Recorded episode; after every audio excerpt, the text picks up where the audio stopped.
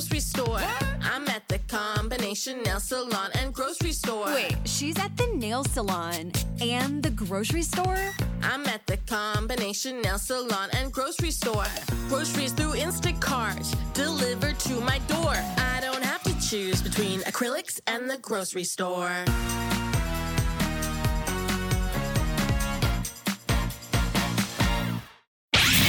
In the squadron, they called him Bullets, but we call him Greg Kelly. Greg Kelly is on the air on the Red Apple Podcast Network. This is me. Whew. All right. Thank you. It's hard work selling a book, but it's a lot of fun. Thank you to the great one, Mark Levin. He endorsed the Greg Kelly book, had me on his show last night, two segments. And uh, Justice for All How the Left is Wrong About Law Enforcement is a bestseller on the Amazon uh, charts uh, in one of those categories. That's a very, very good sign. Of course, the holy grail of uh, bestseller lists is the New York Times bestseller list, and they play well. Look, it's their right; they can do whatever they want, um, and I hope I get on it. But what they do, they only track sales at independent bookstores. And oh, by the way, I love independent bookstores. I love, uh, especially after they started buying Legos. They got a little toy section in there as well. So uh, the book is off to a great start. Mark Levin, Megyn Kelly. Let's see, Sean Hannity. Thank you. Was on all those shows uh, yesterday, and I will be um, Bill O'Reilly, Charlie Kirk, much more to come. In the meantime, Joe Biden busted, busted, busted, busted. Um, he's he should be in a lot of trouble. Class if, if we're going to go by the, the the Mar-a-Lago standards, right? Classified documents with the president of the United States. Actually, a president and a former president like Donald Trump is not in trouble but an ex vice president is. Being a vice president, um, in terms of like status post vice presidency, not much. You're like an ex government employee. Whereas a former president of the United States gets uh, Secret Service protection for life, they still get intelligence briefings.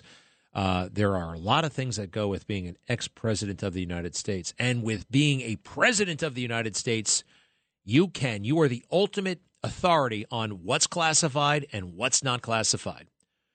It could be the deepest, darkest secret of the United States, ultra, triple, double top secret, double top secret probation. Remember, double top secret. And the president can just go and tell everybody. He can tell the American people, I decided to make this known. You can do that as the president. You can look it up. He has that authority and he had the authority to declassify documents if he wanted to while he was president. And um, so he's not in trouble. He, Donald Trump, all that stuff, it, it, was fake. What was really offensive was when they sent the FBI in. Uh, the FBI. But Joe Biden, on the other hand, they say they found these crazy documents, classified documents. Oh, by the way, pertaining to China and Ukraine. Ooh. and we know that the Bidens have interests business interests in China and Ukraine. It's all on the laptop. Anyway, you know what I'm talking about, right? So they established a phony baloney no show job, one of many for Joe Biden when he left uh, the vice president's office. When did he become an ex vice president? January 20th of 2017. President Trump is president, and Joe Biden is ex Veep Joe Biden. Basically, just a man in the street. But, you know, yeah, there's some prestige there being an ex vice president. You get on this board, you get this stuff, you get the University of Pennsylvania arranges a um, kind of a phony, uh, glorified uh, uh, prof- uh, guest lecturer slash assistant professor position. Hey, by the way, guess where he worked? Did you know the University of Pennsylvania has something called the Andrea Mitchell Center? They had the Andrea, yeah, the Andrea Mitchell from Fake News, MSNBC. That's the school he worked in. the Andrea Mitchell Center for Democracy. Huh. the, the, the one who anchors the, the news at noon, the Center for Democracy at the University of Pennsylvania, on which Joe Biden was a faculty member. They gave him an office. And in November, what turns up? A bunch of classified documents. Why did they turn up then? Who found them? Joe Biden's lawyers. So many questions. We don't have the answers. And by the way, were they found in November? If they were found in November, they could have been there for how many years? Da, da, da, Six years. When did Joe Biden land this deal with the University of Pennsylvania? It was sometime in 2017, I think. Probably arranged it while he was vice president. And he gets this little sweet office, and it's in a regular office building in Washington, D.C. You've seen just an ordinary office building, probably all kinds of tenants in there. There's probably a McDonald's in the f- first floor. I'm actually trying to track down all the other tenants. Mar-a-Lago, on the other hand, What's at Mar-a-Lago? Mar-a-Lago. It's one property with a wall around it, with guards around it, also with a secret, uh, ultra secret room called a SCIF. S C I F. I think it's secret and classified information folders or something like that. I've been in SCIFs a lot. They're not that impressive. It's just a room basically that's authorized to have, uh, and usually you have that when you are the sitting president. And what would you have afterwards? Um, well, you put him under lock and key. You put him in a desk. But remember the federal case they made about. Uh, well, they really did. They sent in the FBI. Anyway, let's hear what uh, CBS News reported last night. I played a big chunk of this on my show, and I got to say, the fake news did a straight kind of. They did try to protect Joe a little bit on this, but I took the meat of the story and put it on television. Now I'm putting it on the radio. Cut 22, please. Cut 22. Three sources tell CBS News the classified documents were discovered in this building about a mile from the White House at the offices of the Penn Biden Center, a foreign policy research institute set up after President Biden left the vice presidency. According to a source familiar with the matter, the classified documents are small in number and were found in November in a box among unclassified material. Sources would not characterize how sensitive the documents are. Responding to requests from CBS News, the White House counsel said that on November 2nd of last year, before the midterm elections, lawyers for President Biden were cleaning out office space at the center. When they discovered the documents marked classified in a locked closet, they stopped the work and contacted the White House. White House lawyers then reached out to the National Archives, which is responsible for the records. The archives in turn contacted the Department of Justice. Attorney General Merrick Garland then tasked the U.S. Attorney in Chicago, John Lausch, a Trump appointee, with determining what is in the documents and how they arrived at the Penn Biden Center. All right, there it is. A lot of information there. Still a lot of unknowns. And then they then they went a little soft. Then they brought on the legal expert who said this is totally different from what uh, President Trump is accused of because Joe Biden found these documents himself and voluntarily called the National Archives and said, "I want to bring these back." Uh, I don't believe that. I don't believe that. And why these documents? What was in those documents? And how about the outrage that Joe Biden showed when uh, well, when Donald Trump went through this, I remember the date. I'll never forget it. August 8th, 2022. Somebody comes into my office and says, the FBI just raided Donald Trump's um, Mar a Lago. And I couldn't believe it. And I was angry. I was so mad. I really, I just couldn't believe it. And you know what I did? Um, well, I don't want to brag or anything like that, but I called the president immediately. Uh, I just called him. And uh, I had a feeling I knew where he was, and I called this number that uh, I I actually don't even keep it in my phone. You know why? You would never want to accidentally dial the number. You know what I mean? I would never. You don't want to. So I just and I would usually I got to like okay I don't want I'll call him in the afternoon when nothing's going on. I'll try to you know when he's not busy. Anyway, I called him up.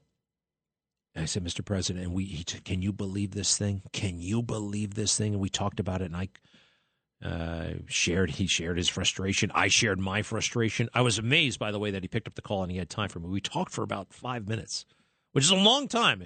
And guess what? In the middle of all that, in the middle of all that stuff, you know what he did?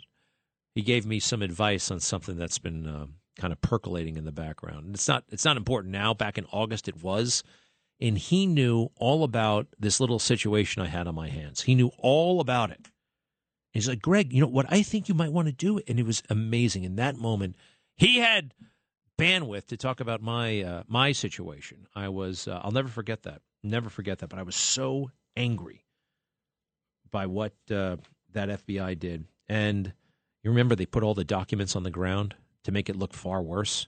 Secret documents, like they were just laying all over the place, a mess. They took that famous picture. And Joe Biden, of course, on cue, stands uh, ready to exploit the matter, and the fake news gives him a chance to do that. Well, actually, it's Scott Pelley on CBS. I kind of like that guy. Here he is. Cut 23. This is from 60 Minutes. Scott Pelley asking Joe Biden about Donald Trump's secret documents. Cut 23.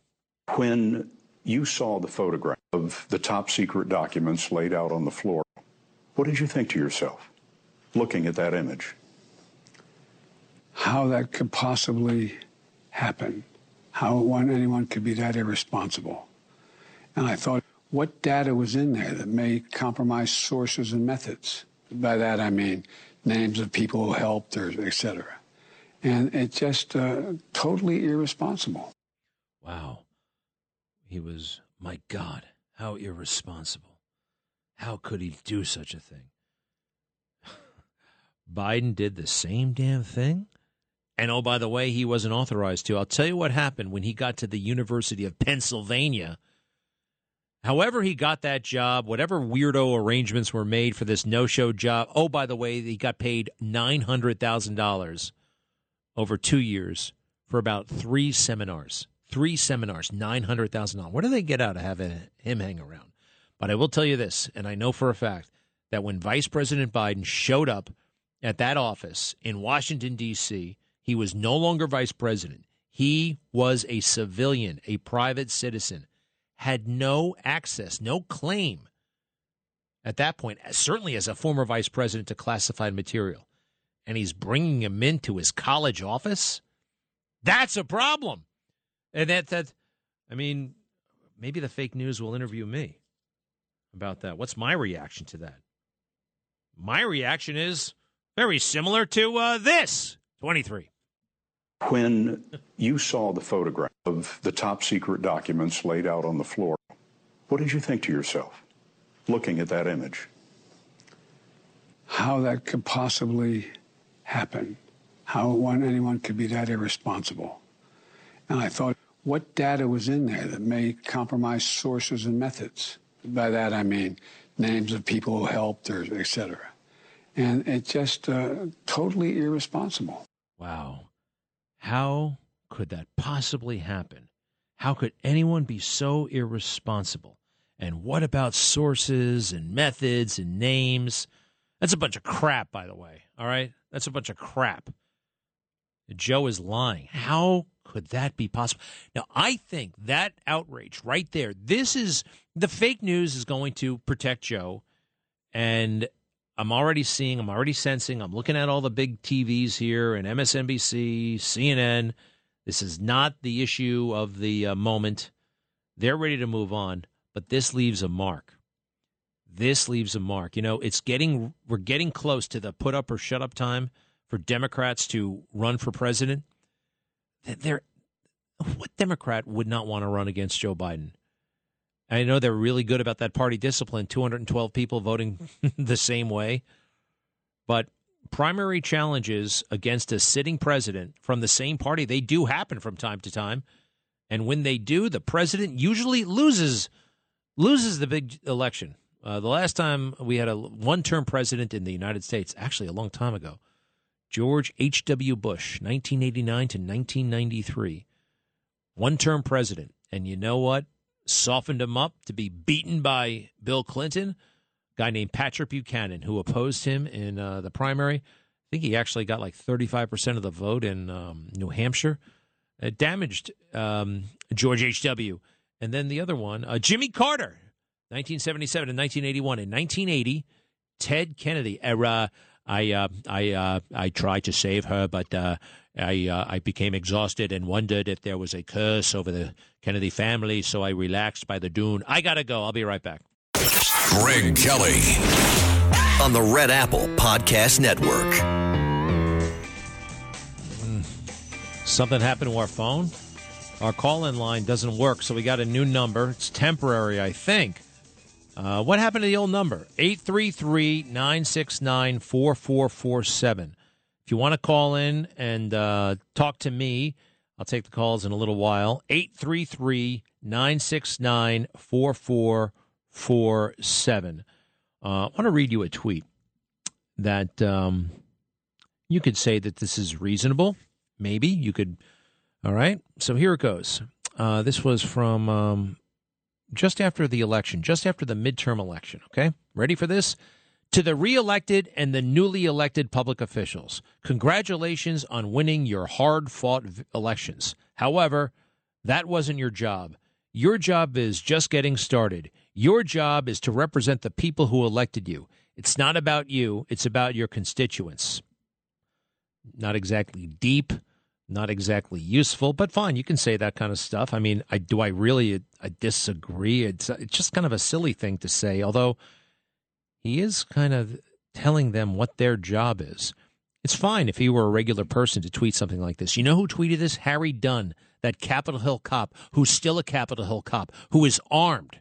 He is an armed officer on Capitol Hill, not elected by anybody. He is a swamp guy elevated now to some sort of civil rights icon, and he is yelling. You got caps in here, I think. He's yelling at members of Congress, yelling at them. You know what that is? That's fascism. This is the road to fascism. I address this in the book. Hey, by the way, it's a defense of law enforcement. It is a defense of law enforcement. And I talk about this crazy road that America took to get here cops are suddenly demonized. But I also have this in the book because it's somewhat paradoxical, I know, but I say this do not be intimidated by uniforms. This whole book I wrote is about respect for law and order. But as an ex military officer, I feel confident in telling you that people who wear uniforms in order to bully other people into submission, whether politically or by force, are cowards. Soldiers and police officers are not our leaders or legislators. They are servants, public servants, yes. The job they do is underappreciated and difficult, and they deserve our respect and cooperation. But when people in uniform put themselves forward as political spokesmen, as with the January 6 cops, that's the beginning of actual fascism. They got a big, big problem on their hands on Capitol Hill. And you know what? I kind of understand. They're probably afraid to deal with this one because these guys have guns and they're there all the time. it ain't supposed to be like this, folks. What a bizarro mirror, mirror. Uh, they beam down to the alternate planet, alternate universe. Remember that episode in Star Trek? I love that show. All right, lighten up, Harry Dunn. You're going to get yourself and the country in a lot of trouble. Greg Kelly on the Red Apple Podcast Network. Something happened to our phone. Our call in line doesn't work, so we got a new number. It's temporary, I think. Uh, what happened to the old number? 833 969 4447. If you want to call in and uh, talk to me, I'll take the calls in a little while. 833 969 4447. Uh, I want to read you a tweet that um, you could say that this is reasonable. Maybe you could. All right. So here it goes. Uh, this was from um, just after the election, just after the midterm election. Okay. Ready for this? To the reelected and the newly elected public officials, congratulations on winning your hard fought elections. However, that wasn't your job. Your job is just getting started. Your job is to represent the people who elected you. It's not about you, it's about your constituents. Not exactly deep, not exactly useful, but fine. You can say that kind of stuff. I mean, I do I really I disagree. It's uh, it's just kind of a silly thing to say, although he is kind of telling them what their job is. It's fine if he were a regular person to tweet something like this. You know who tweeted this? Harry Dunn, that Capitol Hill cop who's still a Capitol Hill cop, who is armed. He is an armed officer on Capitol Hill, not elected by anybody. He is a swamp guy elevated now to some sort of civil rights icon, and he is yelling. You got caps in here, I think. He's yelling at members of Congress, yelling at them. You know what that is? That's fascism. This is the road to fascism. I address this in the book. Hey, by the way, it's a defense of law enforcement. It is a defense of law enforcement. And I talk about this crazy road that America took to get here. And cops are suddenly demonized. But I also have this in the book because it's somewhat paradoxical, I know, but I say this do not be intimidated by uniforms. This whole book I wrote is about respect for law and order. But as an ex military officer, I feel confident in telling you that people who wear uniforms in order to bully other people into submission, whether politically or by force, are cowards. Soldiers and police officers are not our leaders or legislators. They are servants, public servants, yes. The job they do is underappreciated and difficult, and they deserve our respect and cooperation. But when people in uniform put themselves forward as political spokesmen, as with the January 6 cops, that's the beginning of actual fascism. They got a big, big problem on their hands on Capitol Hill.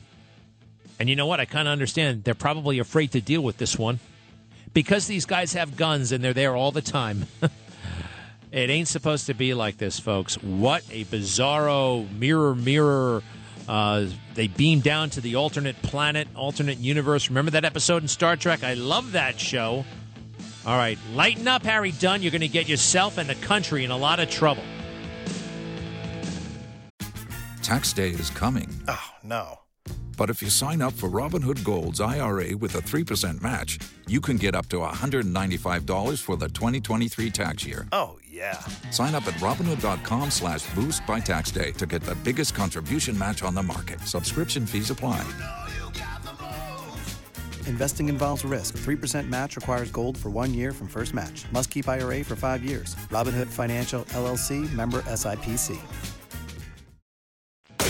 Greg Kelly. Greg Kelly. On the Red Apple Podcast Network. Harry Dunn wasn't done with that. This is a cop on Capitol Hill telling people how to do their job. He's supposed to provide security. He shouldn't be. He shouldn't even be thinking about this stuff. He can think about it at home. He's now he's a public brand. He was honored at the White House on Friday, and on Monday he's telling members of Congress deliver on the promises that you ran on. People who voted for you have put their trust in you, and it shouldn't be misplaced. Be transparent with your voters, and most importantly, be honest. Congratulations, but again, the real work starts now. Thanks a lot, Harry Dunn. What the hell business is it of yours? Vote, write a letter to your congressman. Again, this is constitutionally protected free speech, you might say. However, you're not allowed to just pipe off when you're an employee, right? If you're publicly associated with a, hey, I know what it's like. Sometimes I'll tweet something. I've been in hot water before with the boss. You know, I know what it's like. It happens. It happens you know, are you representing yourself or the Capitol Hill Police? I mean, boy, boy, they got a prop. They got a problem on their hands, big time. Hey, we want to point out again, Diamond and Silk. Wow, what a what great people. I um, I never met them in person, but I had them on my show a couple of times. Very insightful. They could be funny, but they're so blunt, so strong, so honest. So Diamond, Diamond died only I think 51 years old. Great lady. And uh, do we have any Diamond and Silk? Let's see uh, one of their moments. They have this routine where they just go back and forth and dissecting complex issues, but it's entertaining and it's fun. And Donald Trump put out an amazing statement about uh, Diamond and Silk. It's uh, he's a special guy, and I tonight, and you can see this, you can look him up, but there are some beautiful pictures of Trump with Diamond and Silk. And you can see there's a real connection, a real warmth there. You know, unlike Biden, who's using everybody, uh, just using it. Look at me. Look at how I'm connecting with people. Look at how I'm connecting. I know how to connect. Well, just shut up and connect. What are you What are you bragging about it for? He does that a lot, and then the whole squeezing of everybody. Where was that statement? Where was it? Here we go. Ready? From Donald Trump. Really bad news for Republicans and frankly all Americans. Our beautiful diamond of diamond and silk has just passed away at her home in the state she loves so much, North Carolina. Silk was with her all the way, and at her passing, there was no better team anywhere or at any time. Diamond's death was totally unexpected. Probably her big and precious heart just plain gave out. Rest in peace, our magnificent diamond. You will be greatly missed. How beautiful is that? How beautiful is that? It's warm. It's con- it's true. It's authentic. Stuff that Joe Biden will never understand. Patricia in Long Island, uh, how are you? And where on Long Island are you? Hello? Uh oh, what happened? The new phone system. You guys said we had a new. She's on hold, but we can't hear her for some reason. All right, I'm going to put you back on hold, even though it seems like you're on hold, and we'll try Josh in Brooklyn. How about Josh in Brooklyn? All right, screw it. I don't have to talk to anybody. That's fine. Oh, wait, Josh, you're there. Hi. Is that you?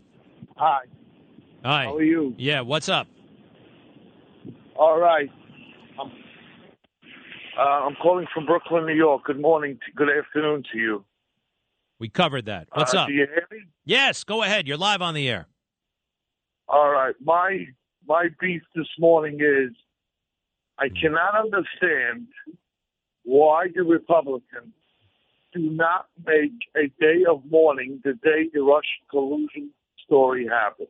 It was definitely a coup. The first time the United States ever experienced a coup. A story that was made up. It cost us $45 million in investigation and tax money. And the country just goes on. And we're busy apologizing for January 6th. I'm not for violence, but I'm definitely not apologizing. A country lost its innocence to take a president that you do not like for any reason and to develop a coup and to run with it.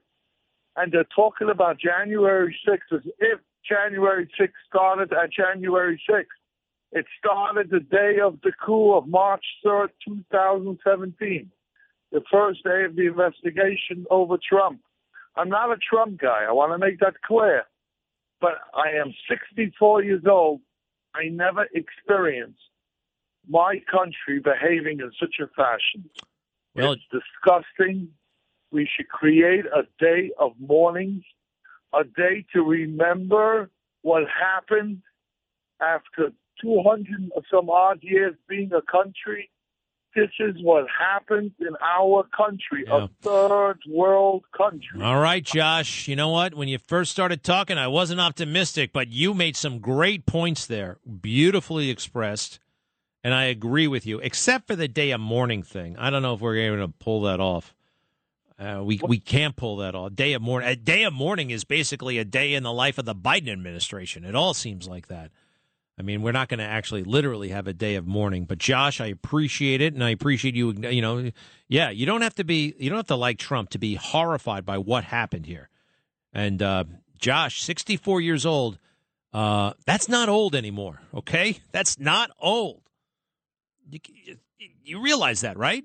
Take that every time. I'll take that. All right, all right. But I- Thank you, Josh. I got to go to. Is oh, do we have Patricia straightened out? Uh, let's try her one more time. Patricia, hello. Mm, Yeah. Hello. Yes. Hi there. You're on the uh, the radio. This is Patricia from Yes. beautiful, beautiful Sound Beach, Long Island. Okay, honey, nice to talk to you. Glad I'm on. So, um, what do you think about the rat czar? It's so funny. Eric Adams made a rat czar, so that and you can make. He has nine people in the queue, and he's going to decide any day now who's going to do it. 120 to 150 thousand dollars to be the rat czar and get rid of the rats in New York City. Yeah, Now, it's a joke. It's a joke. You know, it's another publicity gimmick. It's nonsense. It's just, uh, um, and I don't know if you're going to actually turn the rat situation around. Which, oh, by the way, uh, I've been in New York for a long time. I don't know if it's really all that worse than it's been throughout New York history. You know, they say there's one rat for every person, eight million rats. estimated. You're on Long Yes, Island. know. I, mean, I mean, I don't, I don't. I'm, I'm telling you, I walk around. I don't see much in the way of rats. Uh, Got to be honest here. And the rat czar thing is just a, another moment where what's his name Adams can get some attention. I told, I told Curtis I don't think he should take the gig. I don't want him involved with Kurt, with uh, with Eric. I don't like this man. I don't trust him, and uh, there's no way that uh, Curtis should associate with him. And Sid Rosenberg, for that matter, as well. There, I said it. Sid buddying around with uh, with Eric Elwick. Elwick. All right, so um, those are my thoughts, Patricia. Thank you, honey. But what about the four, uh, the two-legged rats? That's the problem. That's the bigger problem. very good, very good. Uh, let's do one more. Uh, Sandra in New Jersey. Hey, hi, hi. Oh, is that her on the piano? Oh my God. yes, You play the piano. You were killing time playing the piano while you were on hold, huh? that's that's that's what I do. Well, play Happy Birthday right now.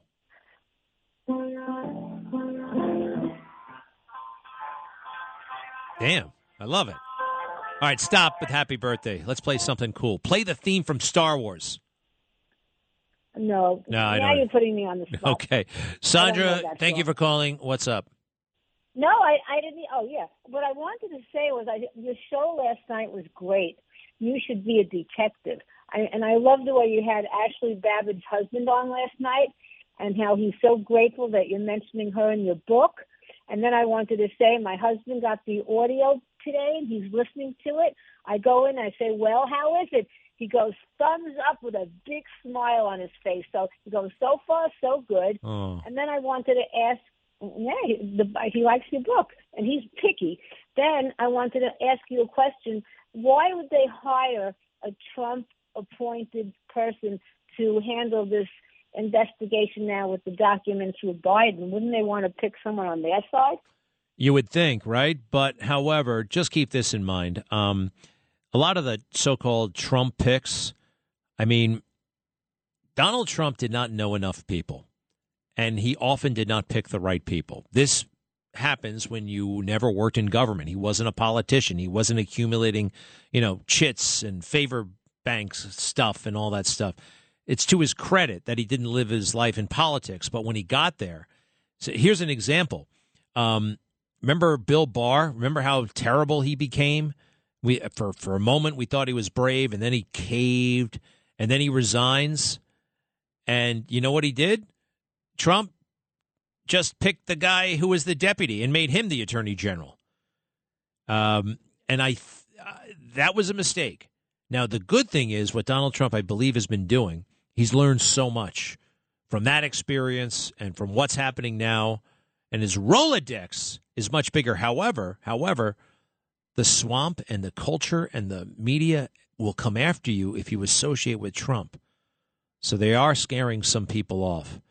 But does, just because this guy was appointed by Trump doesn't mean he's a Trump guy. I mean, Christopher Wray from the FBI was appointed by Trump. All right? There. Made the case. You know what I mean, uh, Sandra? It doesn't Yes, really I mean do. anything. okay. All right. And thank you for watching So- the show. I was so- proud of it as well. What's that? I, that then I got to go. Say one more thing. No, I was going to talk about uh, Diamond passing away, but you beat me to it. But yes, it's very sad, and we're going to miss. And was she only 51 years old? Only fifty-one, and I wonder why she died. Maybe she had the virus. Who knows?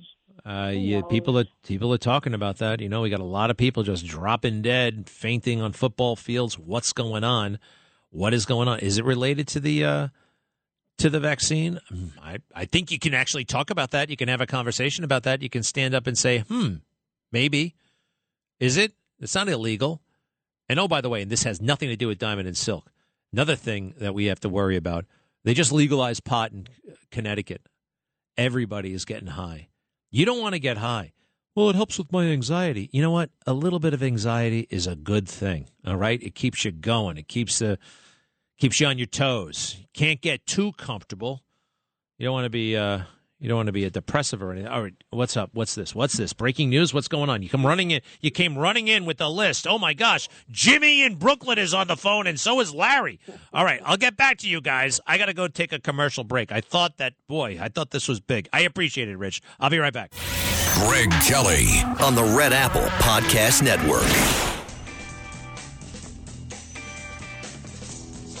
I just saw this on uh, CNN. CNN. Take it with a grain of salt, of course, but a new survey says that most teenagers report seeing and being exposed to online porn at the age of 12. Most teenagers, they've already seen porn, they know all about porn at the age of 12. That's uh that's pretty young. And uh, unfortunately, I guess it's inevitable is it inevitable? Porn. Remember when porn was a, a couple of magazines, and uh, you know the red light district. I you had to go to the trouble. Believe it or not, there was a time where you had to go to the trouble to go to a movie theater to see pornography.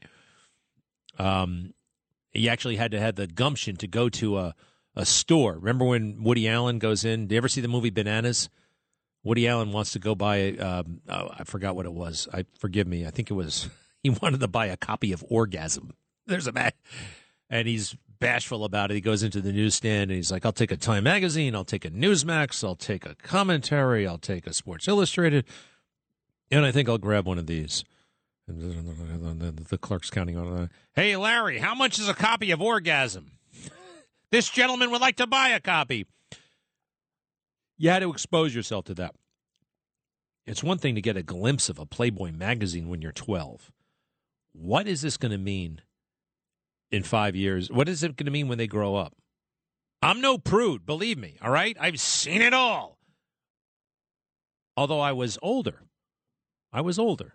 I wasn't 12. I had, I saw a few things. Yeah, Playboy, a glimpse here and there.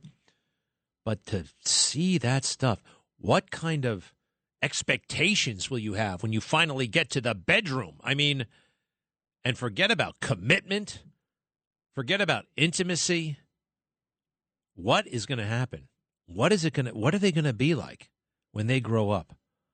I have no idea. I think we're seeing some of the signs of it though. We have a decreasing life expectancy in America. We have uh, increasing unhappiness in America we are, as a country, more irreligious than I think ever before. More people identifying as atheists and that kind of. Hey, for a while, I went through a phase like that, by the way. And then uh, I snapped. And when I was in my, actually, when I was a, in college, teen, when I was a teenager, I thought, but I, um, now I know better. Now I know better. Um, all right, so we had that. I went through the Harry Dunn stuff.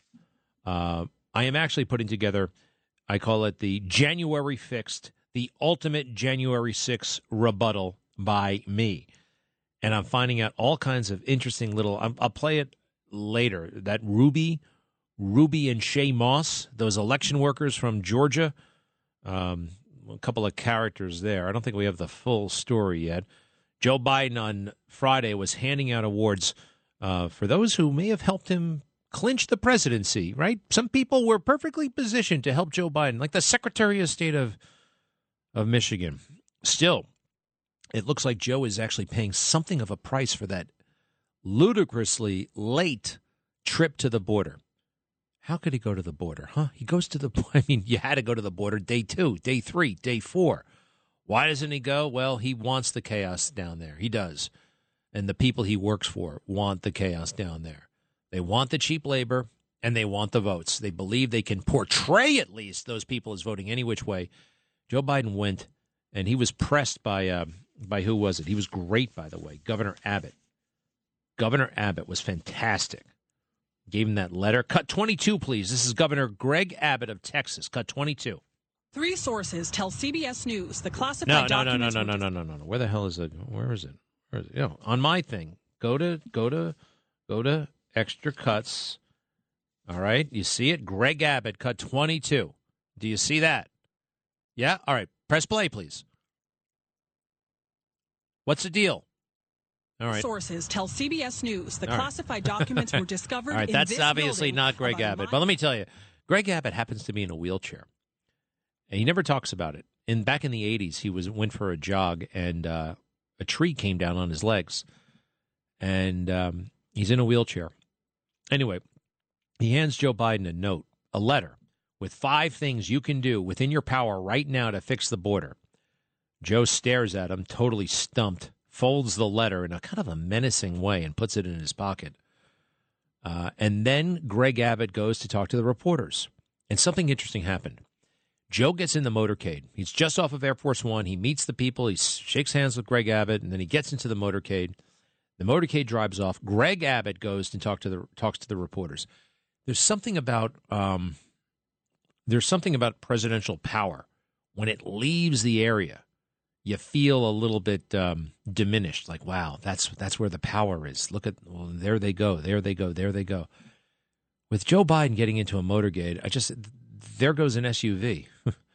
the power, the heart and soul of America, I think, was within Greg Abbott at that moment, outlining practical steps that can be taken right now. The energy, the passion was there, not with the President of the United States. And they brought him literally, literally to a dog and pony show. He actually goes to a parking lot and they give him the demonstration of get this, the bomb sniffing dog. We all know about bomb sniffing dogs. All right, they're cute. I guess you're not supposed to pet them. It messes them, but I love bomb sniffing dogs. But that stopped being interesting in about 1993. We know how they work. And Joe gets a whole demonstration about this uh, drug sniffing dog. He goes all over the, and then they bring him over and like, this is our new truck. Isn't that a? It's a great big white truck. And Joe gets up and looks inside the truck. I mean, this is what uh, this is how I behaved when I went with my dad to work in 1979 when he was at the uh, where was he? Public Morals or the Special Operations Division. I got a ride on a motorcycle. It's pretty cool. I don't think you could do that today. I got a ride on a on a on a cop's bike. Speaking of Ray Kelly, Larry from Brooklyn wants to say something about him. What's up? What's up? Oh, Hey, forget it. Call back tomorrow. The phone situation is uh, too sketchy. Um, the number that we had today. Uh, well, don't remember it because we're going to fix the other the other phone lines, right? All right, very good. Um, I got Charlie Kirk coming up. I got Bill O'Reilly coming up. It's an honor, by the way, to talk to some of these people. It really is, and it's a little bit different to be on the other side to get the questions. You know, I interview people all the time across the street uh, thank you, Sandra, for uh, watching the show so closely. You're right. We did some detective work last night.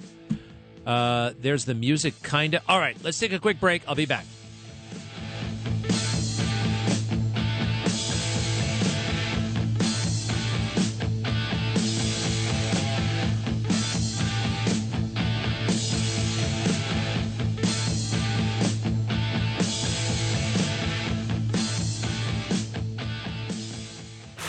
Greg Kelly on the Red Apple Podcast Network. January 10th, 2023, six years ago today, Stephen McDonald, the hero cop, died. Died of, um, well, complications injury, resulting from injuries that he sustained back in 1986. He was the hero cop who was shot by that thief. Remember the bike robber back in, the, I think it was the summer of 1986 and uh, Stephen McDonald was on foot and uh, went after this guy, and he was shot and paralyzed from the neck down. Um, he lived for a while there. It was touch and go, and he lived an incredible life, an incredible life, an inspirational life. I met him several times. I, I'm so privileged to have spent meaningful time with Stephen McDonald, an angel, quite frankly kind of like an angel. Something very special. No bitterness, a heart full of forgiveness, joy. He actually met with the person who shot him and forgave him. It reminds me actually of Pope John Paul II. I don't know if you remember when he was shot by, what was that guy's name? Muhammad Allah something. Anyway, um, there's a there's an amazing picture of the Pope with that man in prison and they're having a moment. um, and the Pope forgave him. And I just, that's kind of beautiful, right?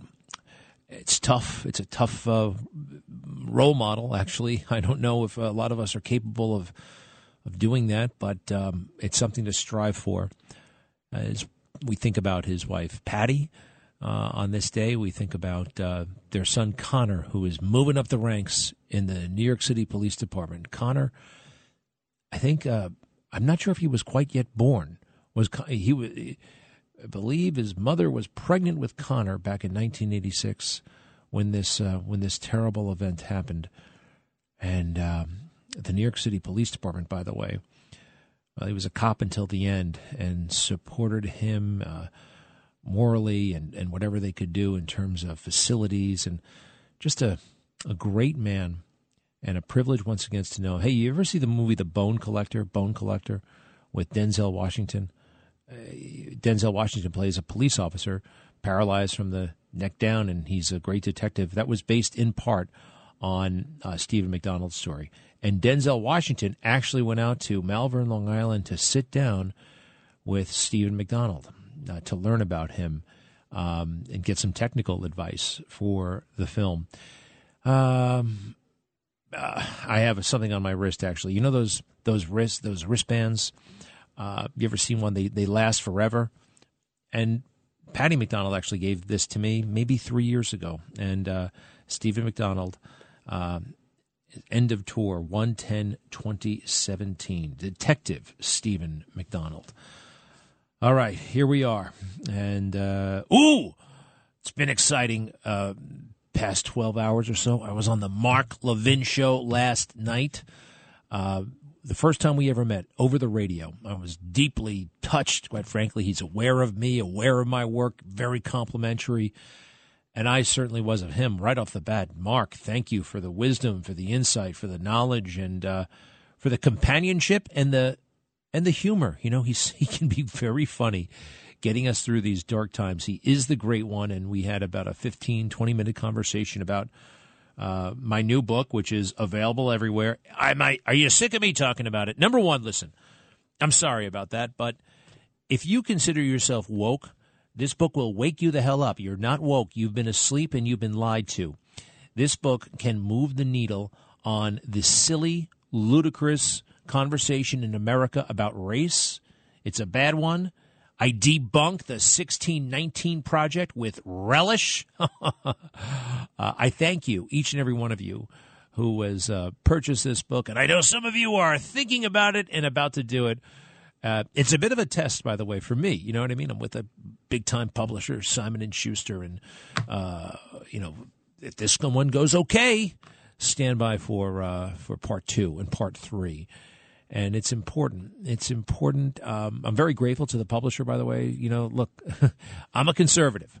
Here I am raising big questions and making some pretty strong accusations about organizations like Black Lives Matter, which have been totally embraced by American culture, by corporate America. Um, and for Simon and Schuster and Threshold to publish a book like that in this moment, they don't have to endorse the message, but it's wonderful that they are facilitating voices that aren't necessarily liberal, that that don't necessarily agree uh, with the nightly news. Isn't that great? I thank you. I thank uh, Mark Levin. I thank Megyn Kelly. I thank Sean Hannity. I've been on all these shows. Bill O'Reilly is coming up. Charlie Kirk is coming up. And um, it's wonderful. I thank you. And of course, I thank God.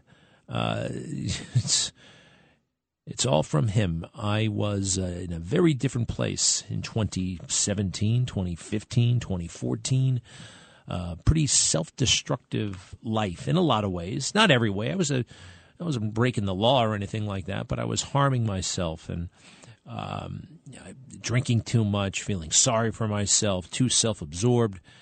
And I think I've mentioned this before.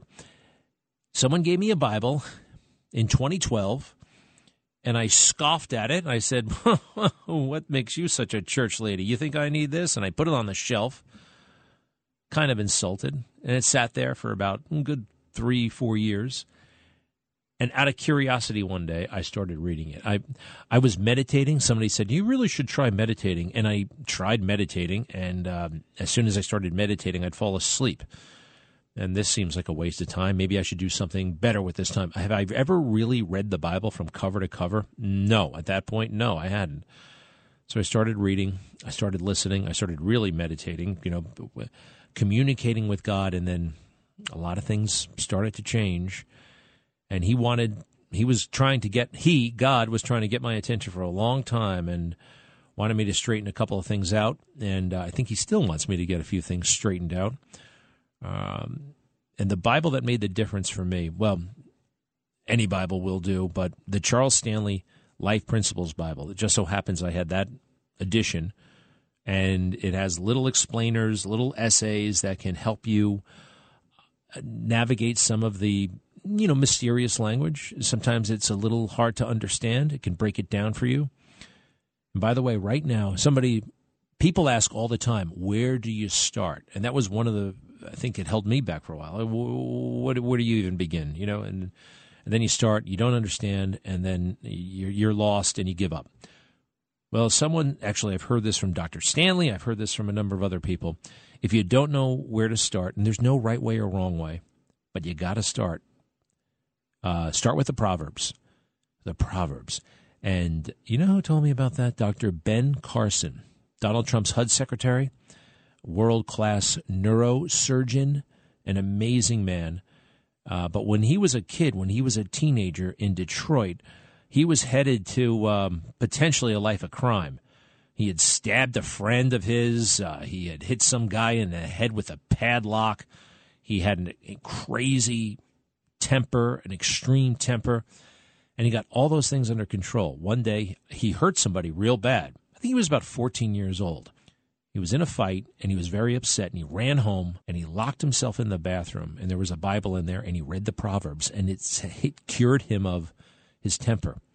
And I actually understand that. If you read the Proverbs, a lot of it is about controlling your temper.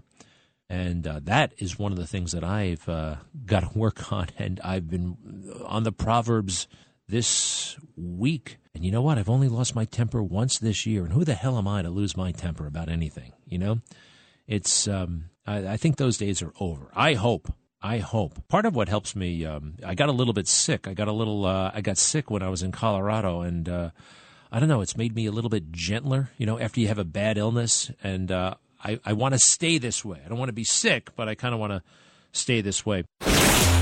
Greg Kelly, entertaining and informative on the Red Apple Podcast Network. Uh, doing some catch up on Friday. We were all focused on uh, uh, Speaker McCarthy. Good for him. Uh, it really is good for him. I think he he learned a lot. He's tougher now. He's better now. Tuesday to Friday, no big deal. Congratulations. He's going to run those investigations. But a lot of the things were going on on Friday. Uh, there were January 6th commemorative events all over the place. Um, and you know how I feel about those things, right? They're sickening. They are totally sickening. You know, there's so many unanswered questions about uh, January 6th, but even worse, so many unasked questions. You can't even ask the questions, they will not tolerate it. And Joe yesterday, again, telling horrible ghost stories. This old man trying to divide America, trying to stir things up. Two years later, listen to this stirring the pot, cut 28. Two years ago, on January the 6th, our democracy was attacked. There's no other way of saying it. The U.S. Capitol was breached, which had never happened before in the history of the United States of America, even during the Civil War. A violent mob of insurrectionists assaulted law enforcement. Yeah, yeah, yeah, yeah, yeah, yeah. Vandalized. Yeah, yeah, yeah, All right. Did you see how he turned it on? Thank you all for coming. Two years ago, on January 6th, he has this venom sit, stored for these kinds of uh, moments. And oh, by the way, it's not the worst thing that ever happened since, uh, what do they say, the Civil War? I've gone through it a million times. On Capitol Hill in 19, I believe, 98, two Capitol Hill police officers were shot and killed. In the 1950s, five members of Congress in the House of Representatives were shot on the floor of the House of Representatives by a bunch of uh, Puerto Rican nationalist terrorists. There have been bombings inside the Capitol. There was a bombing in the early 1980s right outside the United States Senate. What's worse, a bomb going off or that goofy horns guy running around? Oh, by the way, not breaking anything and not hurting anybody. uh, January 6 figures prominently in my book, and it might just figure prominently in my next book, um, the two year anniversary. And then, uh, oh, there's this one moment listen to this. Uh, there are two things that happen here. Uh, Joe show, showing so showing his issues and um, uh, and also talking down to the crowd. Cut twenty nine, please. Cut twenty nine. If I can halt for a second and just say to you, the impact what happened on July the 6th had international repercussions beyond what I think any of you can fully understand. Any of you can fully understand. Try me. Try me. I can handle it. You know what he tells? He tells that silly story when he goes to the G8 meeting. You know, he sits down and he says, America is back. And then they say to him, Yes, but for how long? And Joe just sits there, stunned, doesn't know what to say. How's that for a negotiator? How's that for a defender of America? America is back. What does that even mean? By the way, these guys, uh, Macron, uh, Boris Johnson at the time, whoever the prime minister is of Italy right now, they actually liked Trump. They respected Trump. Trump has a real kind of European sensibility. You know, yes, he does. I know he's like this big brash, you know, uh, what do they call it? What's that phrase? He's like an ugly American. No, he has this European sensibility. And uh, hey, look at his wives, right? Two out of three, uh, European born, foreign born. He understands that world, and they understand him. Um, so he was actually a hit. Forget the fake news. They loved him in those settings, and he was he was definitely though he was no pushover like Joe. How's that for opening negotiations? America's back, yes, but for how long? And Joe doesn't know what to say. he's he's totally stumped. But the other thing there that he just said, can I can I hear that one more time? Cut twenty nine, please. If I can halt for a second and just say to you, the impact what happened on July the 6th had international repercussions beyond what I think any of you can fully understand. Yep, July the 6th. July the 6th. And there's a there's somebody behind him who looks around and he hears July 6th. He just looks to the left like, "What? Did you just hear that?" It's it's quite funny. And uh, what a moment, though. You know what he did? He handed out gold medals uh, on January 6th to anybody who might have been able to help him uh, become president. You know, like those elections officials, right? Um, what's that one? Ruby, Ruby, and and Shaye Moss, Ruby and Shaye Moss, those election workers, the mother daughter duo from Atlanta. The mom was there; she got an award. There's something fishy about this. Cut thirty, please. Ruby Freeman.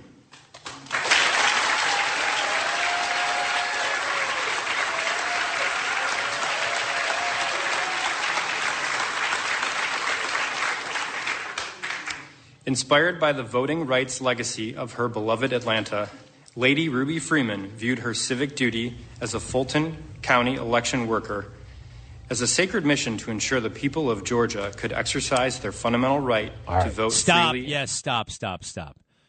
Ruby, what is she? It was a sacred, uh, a sacred duty. Sounds to me like she had a job with the county, right? She, she's one of those bureaucrats at the county level.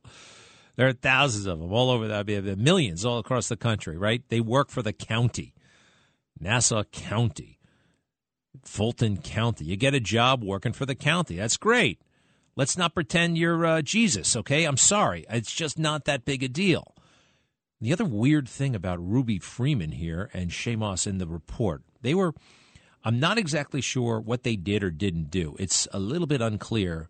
Why they're heroes, though, is Donald Trump uh, criticize them. How dare he do anything like that in a contested election where every vote counts? Where, yes, there was at least the capacity, the opportunity to mess with the election. He had the nerve to criticize not only an election worker, not only a female election worker, but a black female election worker. Yes. Yes, he did. And now why do I why do I say that? Why why are you making a big deal out of that, Greg? Well, it's in the January 6th report. They can't stop talking about Ruby Freeman being black. Every time they mention her, Ruby Freeman, two uh, Ruby Freeman and Shaye Moss, two black public servants. Uh, Ruby Freeman and her daughter Shaye, both black. Ruby Freeman, a, a black woman.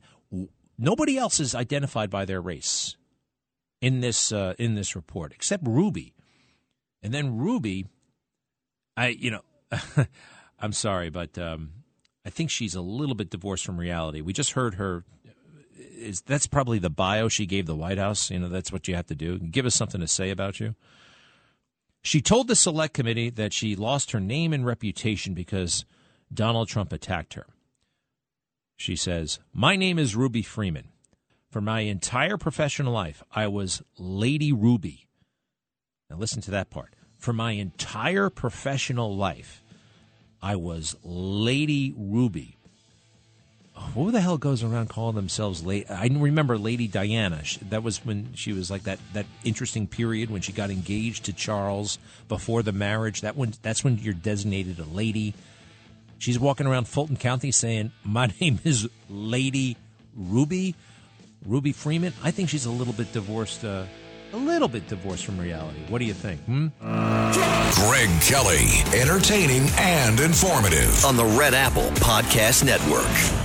When you saw the photograph of the top secret documents laid out on the floor, what did you think to yourself looking at that image? How that could possibly happen. How one, anyone could be that irresponsible. And I thought, what data was in there that may compromise sources and methods? By that I mean names of people who helped or et cetera. And it's just uh, totally irresponsible. Wow. We've had some hypocrites in my day, but that is the hippiest critter. Unbelievable, huh? Joe Biden.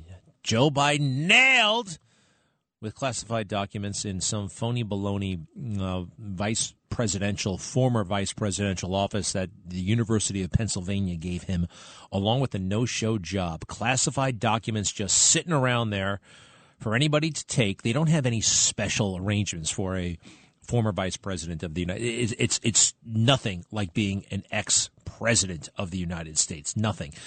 Presidents I believe get secret service protection for life. They changed it to about 10 years a while back uh, and I think they made it again for the rest of their lives. The former vice president gets protection for about uh, three months and then they're off on their own. They're Joe citizen also a vice president, and that goes for Joe Biden especially. You know, when he was selling his book, and a lot of us who are selling books get, you know, somebody from the publishing company comes. He went to a major event in uh, New Orleans, maybe a year after he left the vice presidency. So he's just Joe Biden. And I remember a congressman who um, was hanging around with him said it was just kind of strange to see this guy with one person, and it was from the book publishing company you know, some 24 year old from the book publishing company and, and no Secret Service, no entourage. That's it, just Joe Biden. So those documents uh, weren't protected. They weren't in a secure location, unlike the stuff that was with uh, Donald Trump at Mar-a-Lago.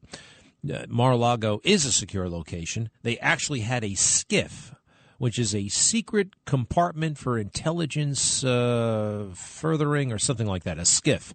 I've been in them a million times. It's like a special room with special safes that are authorized to, you know, to store classified material. They actually had one of those at Mar-a-Lago, although I think the documents he had were somewhere else, but they were still secure. They were in his office. These things are everywhere. I was in the government for a little. I actually had secret clearance, not top secret clearance, secret clearance, so I can see anything secret.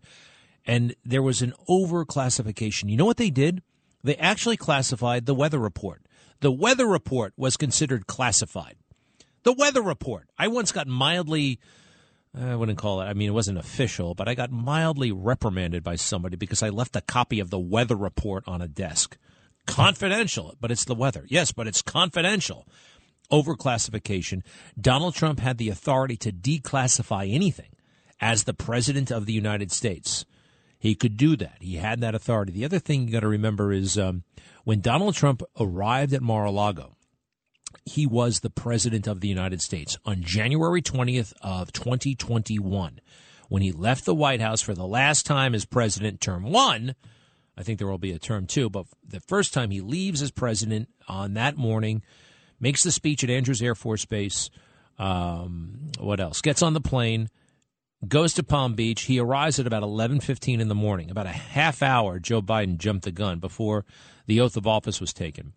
So when he arrived there with all those documents, he was still the president of the United States, totally entitled to have whatever the hell he wanted. Joe Biden can't make that claim. He left the vice presidency. Uh, let's see, that would be January 20th of 2017, and he's Joe Blow, like we talked about. Excuse me. And uh, the other thing is he had to negotiate all these deals, like the University of Pennsylvania. They gave him a great big fat no show job paid him, uh, I think, nine hundred thousand dollars over two years to show up at three seminars. Uh, why do you have a guy? Like why would you pay that kind of money to Joe Biden, who, by the way, is a crummy student? Where did they go to college again? Delaware College. He went to Delaware College. He never went to the Ivy League. He he couldn't come close. He had terrible grades. Um, and there he is, a professor at the University of Pennsylvania, running the Biden University of Pennsylvania Center um, they gave him an office in Philadelphia, and an office in Washington D.C. So, is this a big story? It should be. It should be. the uh, The lawyers for Joe Biden called the archives, said we have these documents. The archives called the Justice Department. They called the FBI. So this is a federal investigation. It's a little bit different. You'll remember um, the feds jump, almost broke down the door at Mar-a-Lago obviously a big story, but there was all kinds of communication beforehand, just like there's communication. Look, this is a major story, especially when you hear the tone that Biden just had, but the media will cover for him. They will um, downplay it and they'll start ignoring it.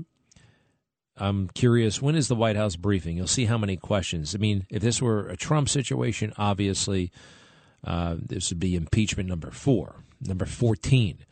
But because it's Joe, it's it's not so much, right? It's not so much. What else do we say? You want to hear that? C- the CBS. Hey, got to give it to the fake news.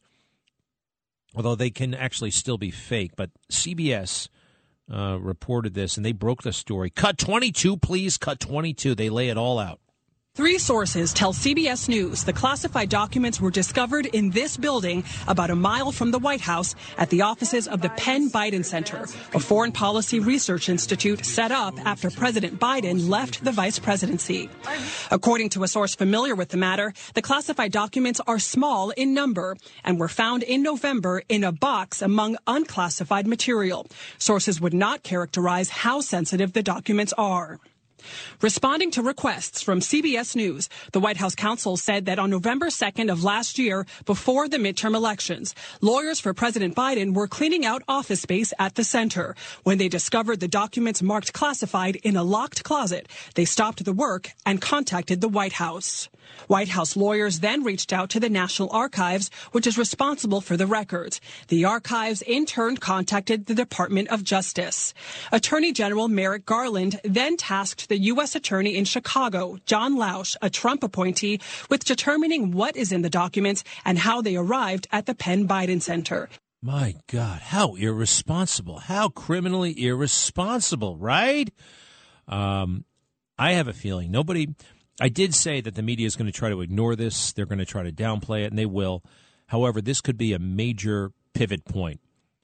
The Democrats have to understand that this guy, Joe Biden, has such major liabilities, vulnerabilities beyond just eh, being a shell of a man who can't make his way through a press conference without saying something hideously stupid.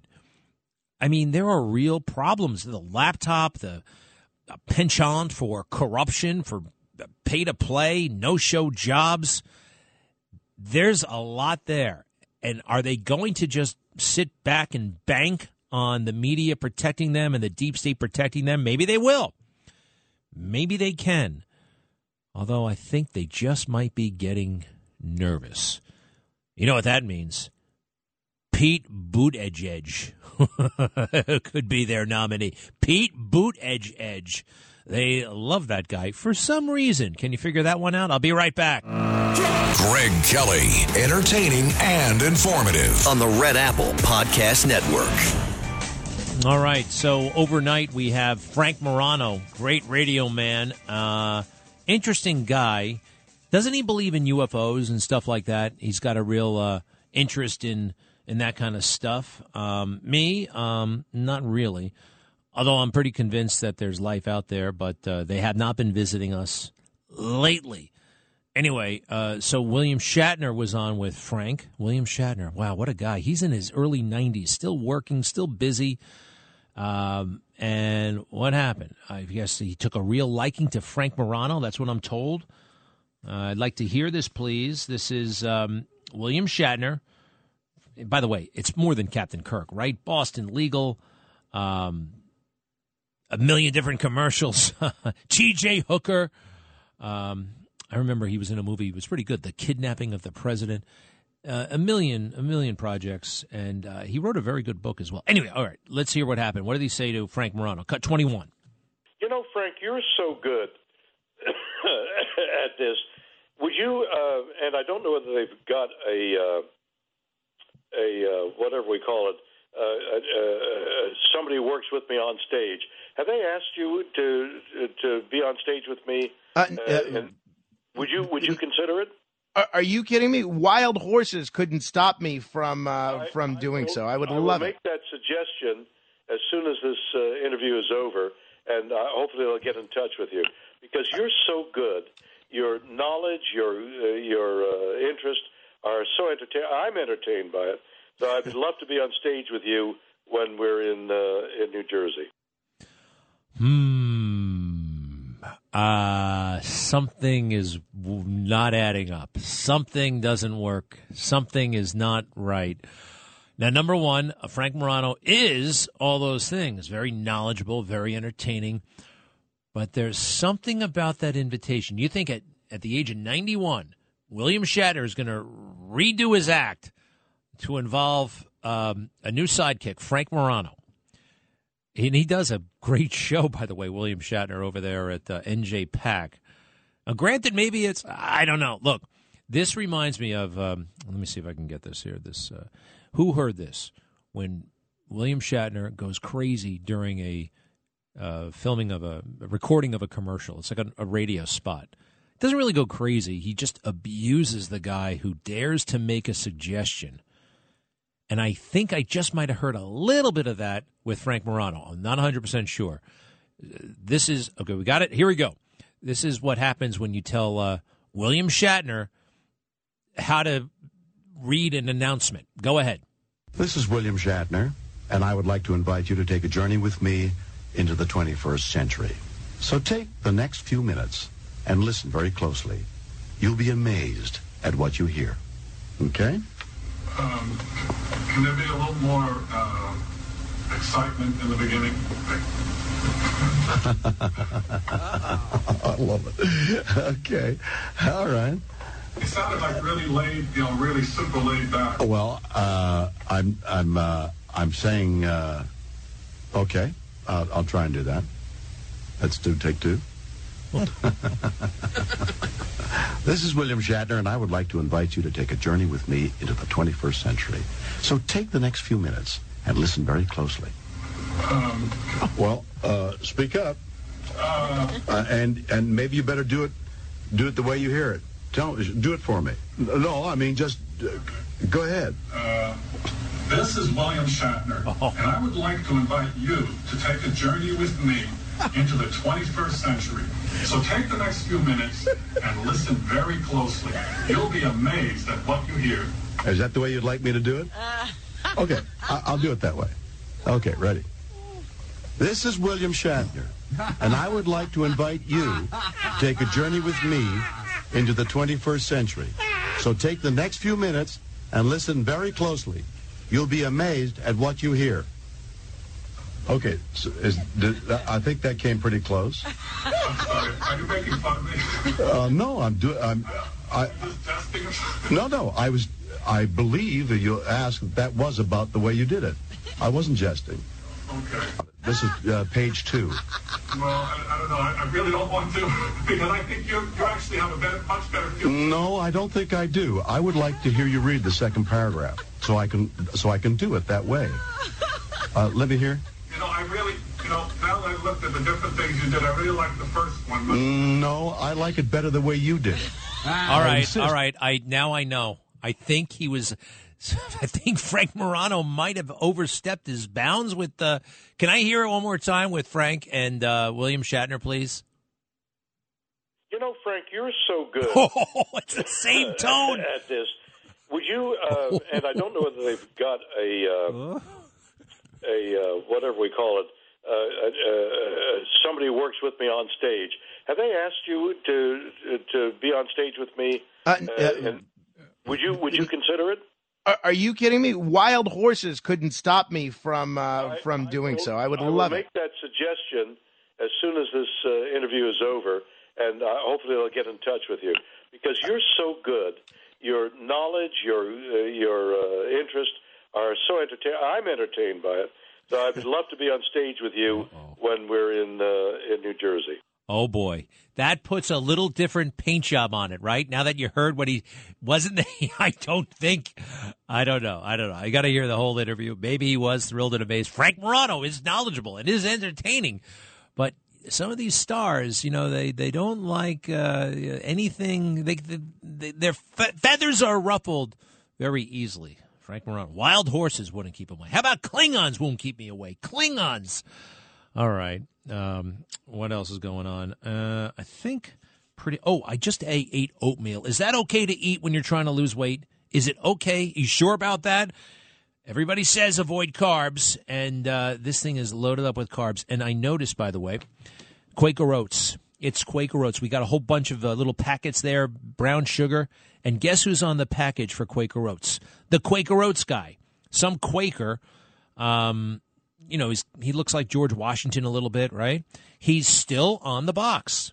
He's still on the box. Now, what's the, what, what, why? What's the big deal? Have you noticed they took down all of the black characters, but they kept all the white characters? It happened in that insanity of Black Lives Matter summer. It's actually in my book. Corporations went nuts. They wanted to do anything they had to do to show that they were virtuous, to show that they were woke, that they got it. And any crazy um, suggestion, any crazy wish from the mob, they acceded to. They just, and one of the things was you got to get rid of all these black characters on your food. So there's no more Uncle Ben's. There's no more uh, cream of wheat guy. There's no more Aunt Jemima. They're all gone. Aunt Jemima is now the Pearl Milling Company or something like that. And I remember, quite frankly, you know, back before phones, you know, when you would just stare at the cereal box while you ate and there was nothing else to do. I remember looking at the cream of wheat guy and really kind of being fascinated by him and coming up with a backstory. He seemed such a warm smile. And the same goes for Aunt Jemima. And who are these people? Where do they come from? And I know they have stories, but they've been erased. They've been censored in the name of uh, racial justice. But who remains? The Quaker Oats guy who's white. Little Debbie, she's white. Captain Crunch is white. Colonel Sanders is white.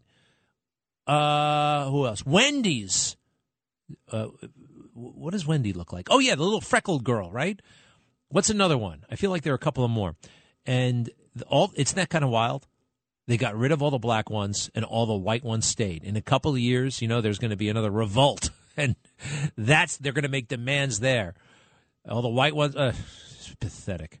We are having such a ludicrously stupid conversation about race to avoid having an uncomfortable but productive one, a healthy one, one that might be able to help people, you know, might just be able to help some people.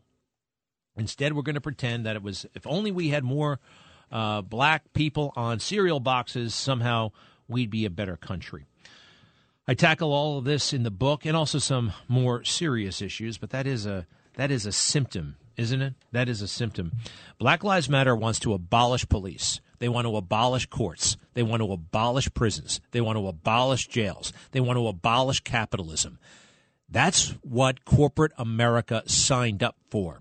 In about 20 minutes, without thinking, and oh, by the way, they threw money at them that they proceeded to waste. Uh, they committed fraud. They committed abuse. You heard about all those crazy houses they bought. But for a while there, uh, some rich, powerful people were able to feel better. Roger Goodell was able to come out and say, the National Football League stands with black people. Even saying black people out loud, out loud for a guy like Roger Goodell, that felt that felt good. That felt virtuous. That felt like something. You know, most people, you know, you, you stay away from topics like sex, like religion, like race, generally speaking. But then the left went all in, and then those uh, people in power mimicked the left. They used their language and they control the dialogue. They control it all. They control what phrases. It's why it's very easy to get in trouble when you start talking about race. For those who already made it in life, you know, for Mark Zuckerberg, uh, for Roger Goodell, people like that who have power, want to maintain it, they can say silly stuff like that. And that may work for them, but the trickle down effect for all of us. I mean, then these issues ultimately pop up in places like the bus depot, McDonald's, the radio station. Every organization in America now has a DEI office, diversity, equity, and inclusion. There's nothing diverse, there's nothing equitable, and there's nothing inclusive about DEI. All right, more on that maybe tomorrow. I got uh, who, who do I have to talk about the book with? Ooh, Charlie Kirk, the legendary Charlie Kirk. That guy changed the world. College organization, Turning Point USA, much more than a college organization. Uh, I'll be making the rounds with uh, Charlie, Bill O'Reilly, and more. I thank you for your support, and really, it's a, it's a pleasure, it's an honor, and to be continued. I'll see you on the Newsmax show tonight at 10 o'clock. All the best. If you came across the